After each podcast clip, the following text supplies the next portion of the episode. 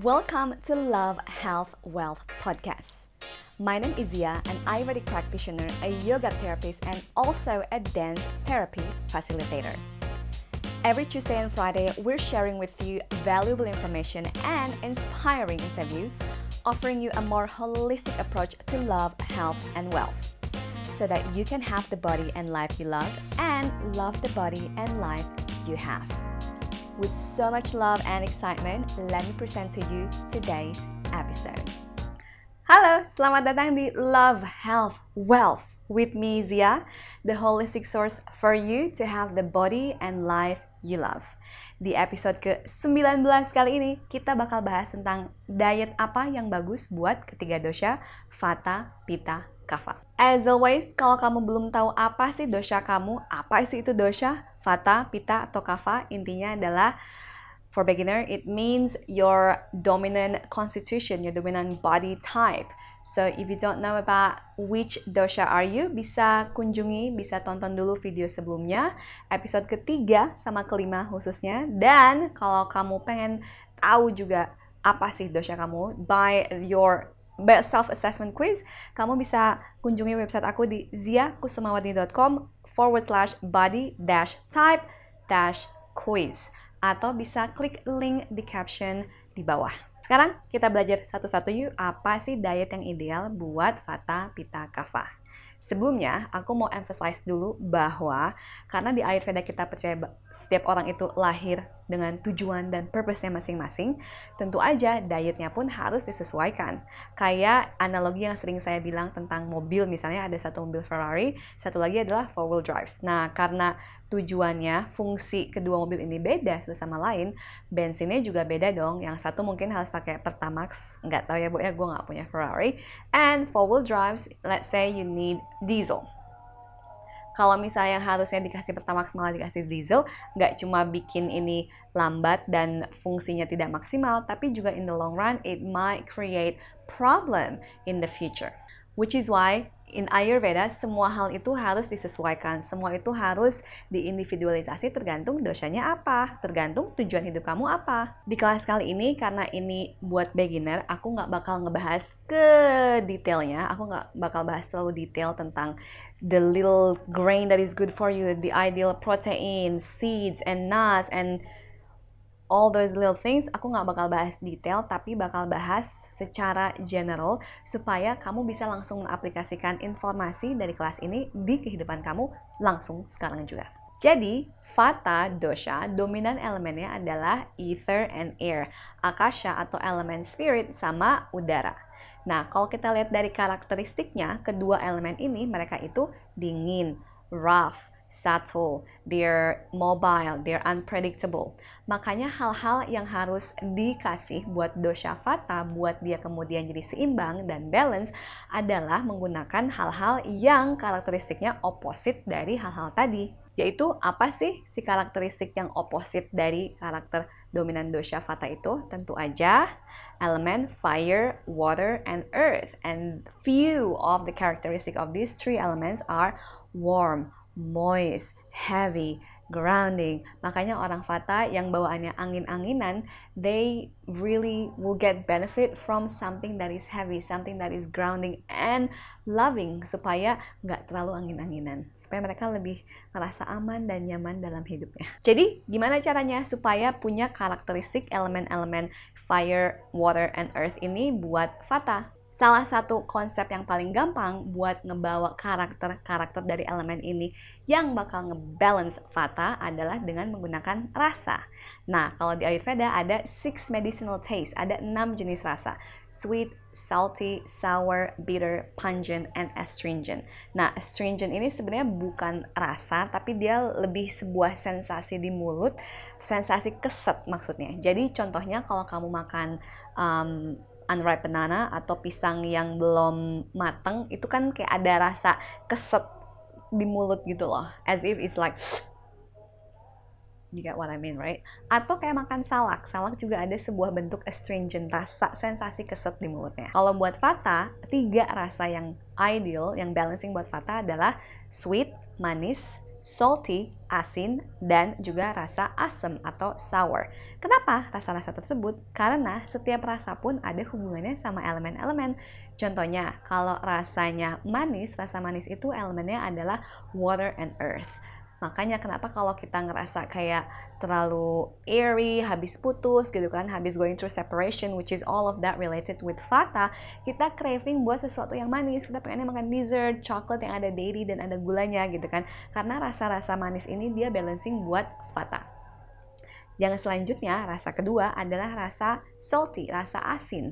Rasa asin ini secara elemen dia related with the element of fire and water, api dan air. Makanya kenapa kalau ada tuh diet yang less salt, yang nggak ada gula sama sekali, kok gula, garam maksud saya, itu bikin kamu turun berat badan kan, karena si garam ini, rasa salty, it creates water retention in our body. Makanya kalau orang-orang Vata yang badannya udah bawaannya kagak ada formnya, formless, they more light, slim side of the spectrum, mereka butuh sesuatu yang bikin lebih mereka heavy, make them feel more like grounded and stable and has more form. Dan dengan makan rasa-rasa yang ada salty-nya, rasa asinnya, atau dikasih garam, for example, it makes them heavier because of that water retention. Dan yang terakhir, yang ketiga, rasanya adalah sour. Kenapa sour? Balancing buat Vata, karena rasa asam ini dia balancing buat Vata karena ada elemen fire and earth. Dan seperti yang kamu mungkin udah tahu, elemen api dan elemen bumi itu balancing buat dosha Vata, karena dia opositnya Vata yang dominan elemennya adalah ether and air. So what are the food categories that is good for Vata? Tanpa harus going through the detail of each of the food, we can just see it from the groups. Nah, jadi apa aja? Pertama ada karbohidrat, kemudian ada protein, herbs and spices. Kenapa? Karena herbs and spices ini dia ngangetin gitu kan, the element of fire, and Vata have a tendency to be lack of fire. Kalau yang sebelumnya protein and carbs, it has more of that water and earth element. Dan yang terakhir adalah fats. So good fats is really good for Vata, karena Vata tendensi badannya kering gitu kan. Makanya kalau dikasih minyak, any form of lubrication, it helps to balance that dryness. Now, saya mau emphasize dulu tentang fats buat Vata. Nah, atau buat semua dosha sebenarnya. It's really important kalau kamu mau mencari bentuk fats. Maksudnya di sini adalah sebuah bentuk oil. And ideally, oilnya kalau saya rekomendasiin, always choose cold press oil. Nuts oil specifically. Kenapa? Pertama, kalau cold press itu dia, maksudnya cold press dia tidak dipanasin. Dan karena tidak dipanasin, itu kualitas minyaknya dia tidak jadi rancid. So it's actually still have more benefits to you. And second reason is because alasan kenapa saya rekomendasiin buat opt for something that is nut based, just because of sustainability for the environment. Di episode sebelumnya, aku ngebahas tentang pentingnya untuk when we create a decision, when we make decision, harus dilihat gimana efek keputusan kita itu nggak cuma ngefek bagus buat kita, tapi juga tentang environment, our environment. So if we choose something that let's say create like problem in the environment, that might something like you want to consider. Hal lain, nah orang Indonesia ini dia sering banget kalau pilih minyak adalah minyak kelapa sawit. Minyak kelapa sawit ini, nothing against it completely, it's just from Ayurvedic perspective, minyak sawit itu adalah salah satu minyak yang susah dicerna. Khususnya, tambahan lagi nih, orang Indonesia ini udah kebanyakan banget konsumsi minyak kelapa sawit. Bahkan good fats pun kita harus ngerotate itu. Jadi misalnya, let's say, kamu ngabisin 100 ml olive oil, cold press, extra virgin. Nanti habis itu kamu ganti pakai minyak lain lagi. Now I know it's kinda tricky di Indonesia karena nggak banyak banget option minyak yang cold press dan juga yang nut based. But you know what? As a customer, we can change the industry. It's about supply and demand. So if you ask more, then I'm sure the industry will change their products. Dan tentu saja selain itu, kalau kamu aware, palm oil itu unfortunately they create a lot of environmental problem from deforestation, and then because of that they also create losses for the home of animals like monkeys and orangutans and other animals that used to live in the forest. You can learn more about that. You can Google that. I'm not here to talk about environmental issue, but not only, again, every choices that we make, including with diet gitu kan, termasuk salah satunya ada di minyak, kita harus decide apakah ini bagus buat kita dan juga bagus buat lingkungan kita. Dosha kedua, dosha pitta. Kita mulai dari rasanya dulu. Ada 3 rasa yang balancing buat dosha pitta. Yang pertama adalah rasa pahit atau bitter. Kenapa? Karena orang-orang dominan pitta biasanya mereka ada problem with their liver, sama hatinya. Karena liver is the hottest organ, dan orang pitta yang udah dominan elemennya api, mereka punya tendensi buat overheating their body, including their liver. Jadi kalau livernya udah tendensinya panas, makin panas kan nggak bagus. Kemudian dia ngefek ke imbalances yang lain, termasuk misalnya jerawat atau botak, early graying, or uban. Nah, semua itu sebenarnya hubungannya sama excess pitta in the body, excess fire in the body. Makanya rasa pahit itu dia balancing buat pitta karena there's a saying, bitter is better for the liver. Rasa pahit itu bagus buat liver karena rasa pahit itu fungsi utamanya adalah buat mendetoksifikasi. Selanjutnya, rasa yang juga balancing buat pitta adalah rasa manis sebenarnya. Jadi tadi pahit dengan tujuan buat ngedetoksifikasi si livernya dan juga hal lain. Salah satu rasa yang bagus buat pitta adalah manis. Jadi ada pahit, ada manis. Tapi saat saya bilang rasa manis itu bukan makan gula specifically, tapi lebih kayak wholesome sweetness like carbs. Like let's say if you want a sweet, you can choose honey. Nah, rasa manis ini saya udah bilang di awal kan, ada elemennya water and earth, which is the element where pitta is not dominant. Nah, kalau tadi rasa bitter, dia adalah elemen utamanya adalah air and ether. Lagi-lagi elemen yang balancing buat pitta. Dan rasa ketiga yang balancing buat pitta adalah can you guess? It's called astringent. Astringent, saya bilang di awal adalah rasa, bukan rasa, sorry. Kalau di Ayurveda, we call it rasa, tapi kalau di our normal word, we don't call it rasa. But anyway, astringent itu, as a review, dia adalah sebuah bentuk sensasi di mulut kayak keset gitu. Nah, keset ini, astringent ini, dia elemen utamanya adalah first, earth, and secondly is ether. Kedua elemen ini lagi-lagi adalah dua elemen yang bukan dominan elemennya pitta. Karena tadi pitta dominan elemennya adalah fire and little bit of water. Sekarang kita bahas tentang food groups yang balancing buat pitta. Yang pertama adalah leafy greens, especially raw leafy greens kayak salad. Kalau tadi di Vata aku nggak rekomendasiin si raw khususnya. Leafy green is good as long as it's cooked and warm. Kalau buat pitta, specifically leafy greens dibanyakin lagi karena warna hijau itu dia balancing buat pitta. Nah, selanjutnya juga raw is really good karena makanan yang raw, yang mentah, dia karakteristiknya adalah dingin. Sedangkan kalau orang pitta, dia udah panas badannya, jadi panas sama dingin jadi balance. Kalau Vata, dia tendensinya udah dingin. Makanya kalau orang Vata, ideally you don't eat as much as raw food. Bisa sih makan raw food kalau, let's say, kamu makannya during the middle of the day when it's hot and then it's just a little bit of from your food portion, from your plate yang ada juga yang sesuatu yang hangat dan grounding. Or when you're in the summer, when it's really hot outside, then it's more okay buat makan makanan yang mentah buat orang Vata. 3 hal lain, food groups yang juga balancing buat Vata adalah carbs, proteins with a little bit highlight buat protein sendiri. If the pitta dominant people want to eat protein, I will recommend to reduce red meat karena kalau kita lihat dari energetically reasoning gitu kan, red is a color of pitta and meat in general, red meat is more heating dan badan orang pitta udah lebih panas. Jadi if you want to choose like flash-based meat for protein for pitta, then you can choose something that is less heating, kayak misalnya fish, white flesh. Dan yang terakhir adalah fats, especially cooling fats. Maksudnya apa cooling fats? Jadi, minyak-minyak itu yang tadi saya sebutin di awal di sectionnya Vata, cold pressed coconut oil for example, that's cooling fats. Kenapa? Karena coconut in general, minyak kelapa atau kelapanya juga dia karakteristiknya lebih mendinginkan.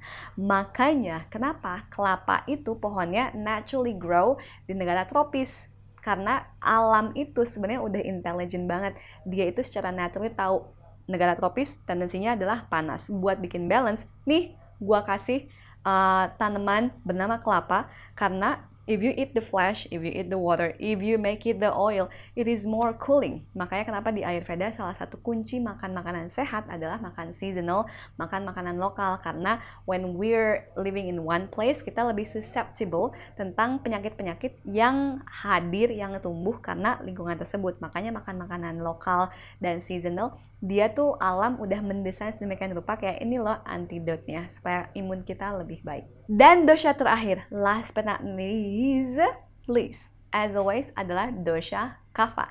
Tiga rasa yang balancing buat dosha kapha adalah pungent, atau juga disebut sebagai pedas. Tapi when I say pedas, it's not like burning.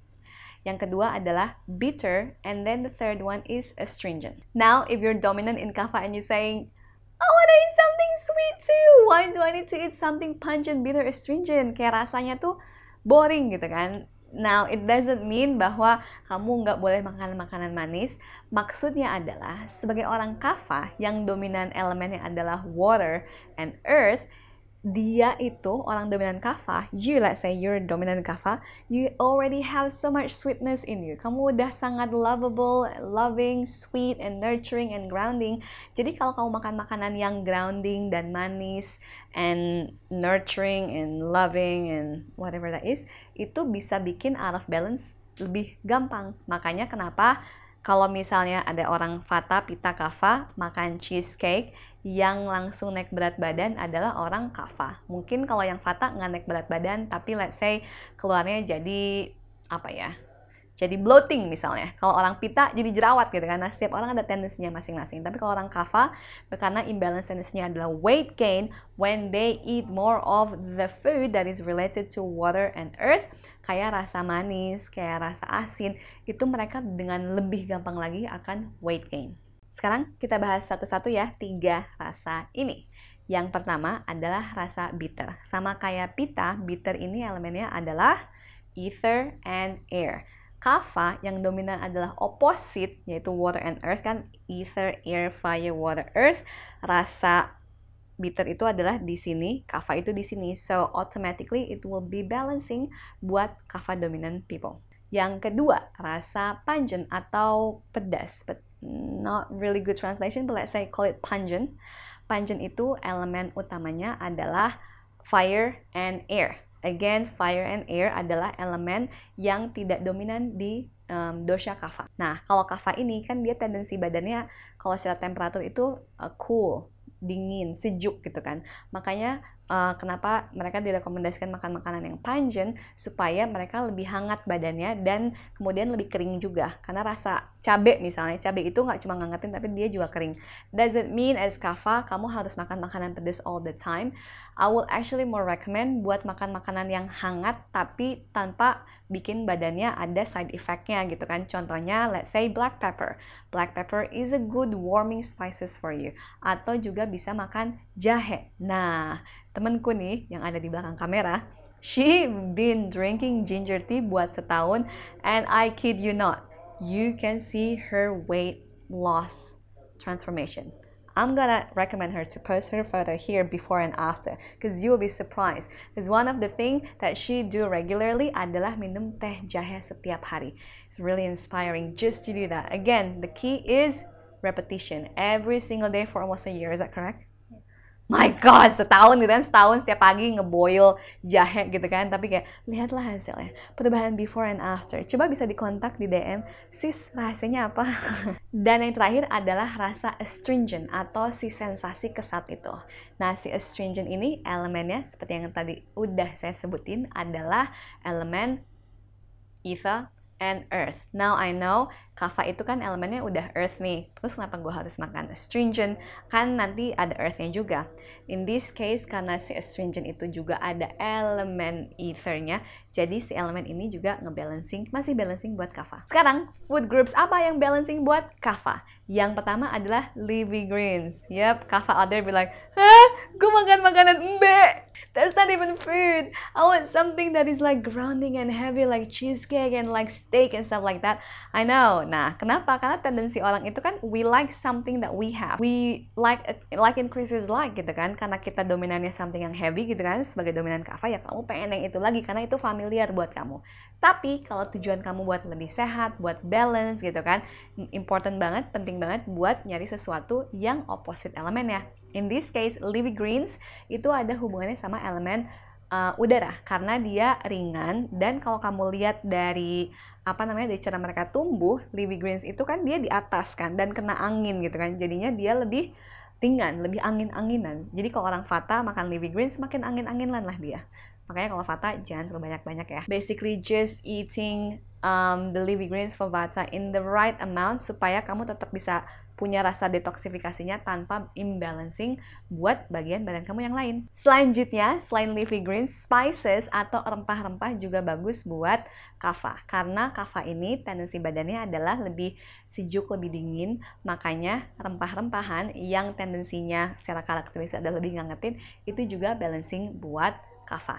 Contoh spices yang bagus apa? Tadi saya udah bilang di awal, kayak black pepper, ginger, fennel seeds atau adas, dan juga cumin atau jinten. Cardamom also good, atau cardamom bahasa Indonesia adalah kapulaga. Yang terakhir yang juga direkomendasikan buat Kava adalah fasting atau berpuasa. Yep, I do not list carbs and proteins buat balancing buat Kava, nggak kayak dosha yang lain, karena protein dan juga carbs and minerals dia hubungannya sama elemen bumi. Makanya orang Kava udah dominan elemen bumi kan, or earth, or tanah, let's say tanah gitu kan. Nah, karena udah dominan elemen di tanah ini, nanti kalau makan itu kebanyakan, it can create imbalance. It doesn't mean that you don't eat carbs or protein completely, tapi lebih kayak when you choose to eat that, eat with conscious, eat with awareness gitu kan, kayak the kind of protein apa yang bagus buat kamu gitu kan, and then the amount kayak berapa gram atau berapa banyak porsinya dibanding dengan makanan lain, misalnya sedikit dikasih protein, terus kayak leafy greensnya lebih besar, jadi kayak the key is always balance. Keseimbangan adalah kunci utamanya. Balik lagi soal puasa. Kenapa puasa? Karena puasa itu dia adalah sebuah diet, sebuah nutrisi yang ada hubungannya sama elemen space, ether, or spirit. Makanya kenapa banyak religions, banyak agama yang merekomendasikan buat berpuasa. Karena dengan berpuasa kita lebih mendominasi diri kita dengan elemen spirit ini, elemen ketuhanan. Makanya kemudian sebenarnya puasa kayak di Islam misalnya, it's not as much the benefit for health, khususnya nggak makan atau minum sama sekali for the day, especially if you live in summer, that is like puasanya bisa di jam 3 subuh sampai jam 10 malam gitu kan. It's not mainly about the health of physical health, tapi lebih sebagai cara untuk mendekatkan diri sama Tuhan. Orang Kava ini dengan berpuasa, dia bisa not only it helps with the weight loss gitu kan, tapi juga dia bisa membantu meringankan elemen dirinya supaya dia lebih keluar dari ke elemen yang sangat berat ini. Is that make sense? I hope that make sense. Nah, bukan berarti kamu harus puasa nggak makan sama sekali completely. Kalau di Ayurveda ini, sebenarnya puasa itu bisa sesimpel dengan makan pagi, makan siang, makan malam, terus always at the same time every day, right? Dan di antara jamnya itu, kamu nggak makan sama sekali. Jadi, no snacking. And for Kava, I know it's hard because it's your element tendency. Tapi, kalau tujuan kamu adalah pengen hidup lebih sehat, then this is one of the important keys kalau soal diet adalah punya fasting time, punya waktu berpuasa antara jam-jam makan. Jadi kalau makan buat Kava, highlightnya adalah only eat when you hungry from the belly. Jadi kalau misalnya kamu pengen makan, tanya ke diri kamu sendiri, aku ini laparnya dari mata atau dari mulut? Kalau dari mata atau dari lidah, definitely if you choose to be healthier, that's not the right option. Tapi kalau kamu laparnya dari perut gitu kan, then that's the right time to eat. Kalau kamu pengen belajar lebih lanjut lagi tentang ideal diet buat Vata, Pitta, Kapha, kita udah ada video setengah jam for each dosha diet di YouTube saya satu lagi, yaitu Holistic Nomads, youtube.com/holistic nomads. Dan terakhir, kalau kamu belum tahu tentang apa sih dosha kamu bisa kunjungi website saya di ziakusumawardini.com/body-type-quiz, body type quiz, atau bisa klik link di bawah ini supaya kamu bisa langsung dapat kuisnya, isi sendiri. Jadi kamu bisa tahu apa sih dominan dosha kamu, apa sih dominan konstitusi kamu. What is your dominant? What is your body constitution basically? Buat physical body and also your mind. That's it for today, and I hope you get benefit from it. Sekarang pertanyaan buat kamu, apa sih satu hal yang kamu pelajari dari video ini? Share your learning on the comment section below, and when you're down there, be sure to like and subscribe so you will be the first to hear about our future online class. And if you want to learn more everything related to holistic health and beauty, kamu bisa kunjungi Instagram saya, follow di sana @ziakusumawardini, atau bisa kunjungi website saya di ziakusumawardini.com. Sampai ketemu di kelas selanjutnya. Dah.